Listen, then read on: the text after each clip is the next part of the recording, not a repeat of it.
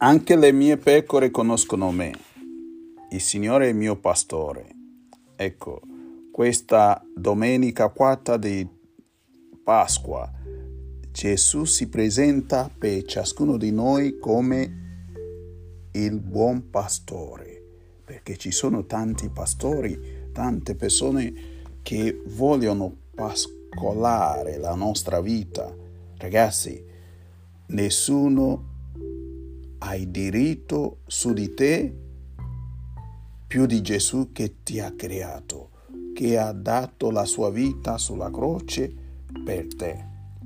Certamente i tuoi genitori sono anche loro pastori, sono anche loro pastori a cui devi ascoltare e si suppone che anche loro siano persone disposte a dare la vita per te perché i, molti genitori sì sono capaci di dare la vita, anche se sappiamo che ci sono anche dei genitori un po' irresponsabili, magari non per colpa loro, però l'importante è anche che siamo capaci di ascoltare la voce dei nostri pastori, specialmente dei grandi pastori Gesù. Gesù non è qualsiasi pastore, pastore che fa solo il nostro bene.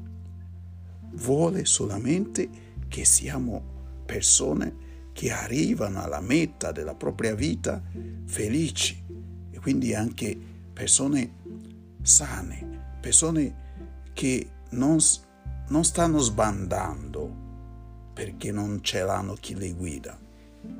Sapete che oggi c'è un rischio molto grande che alcuni di noi scelgono pastori, maestri, guida, che sono ancora più ciechi di loro, più, più, scusatemi la parola, più stupidi di loro o più ignoranti di loro e persone che a volte sono egoisti che possono anche approfittare della nostra ingenuità.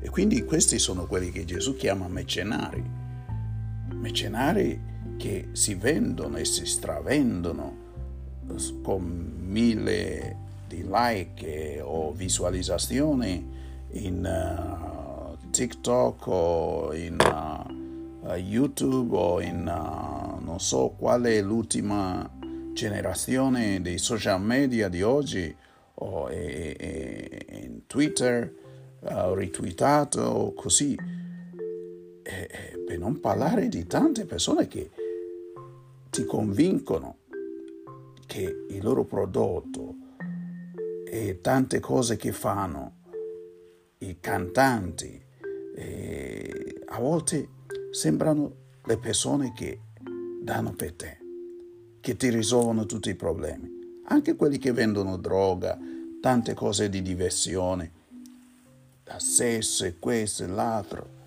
Ecco, a volte eh, ti svendono di tutto come per dire io sono tuo pastore, io ti guido a te.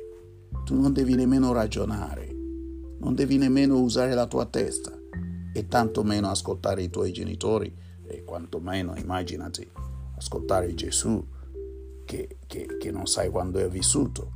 Ecco, queste sono persone che diventano voce di Satana, che in qualche modo ci deviano dal cammino che il nostro buon pastore ci ha, ha tracciato.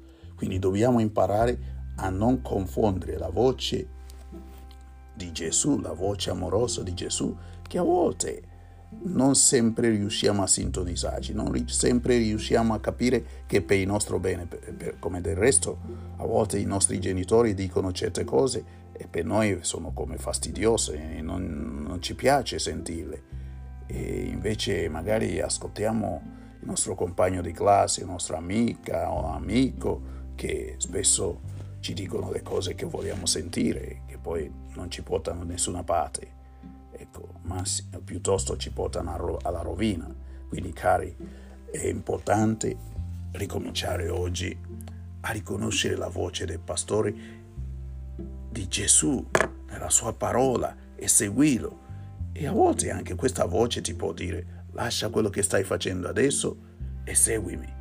Io ti mostrerò altri cammini che ti faranno, che ti farà più felice.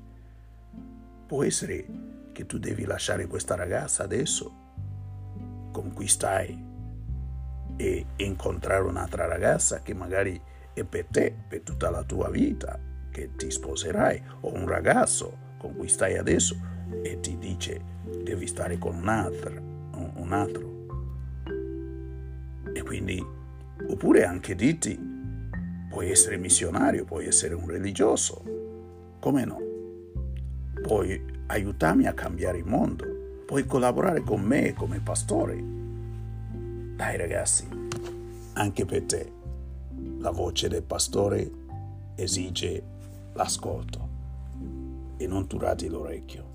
Ciao, buona domenica, in questa domenica delle vocazioni, delle chiamate e anche auguri per la festa della liberazione italiana. Ciao.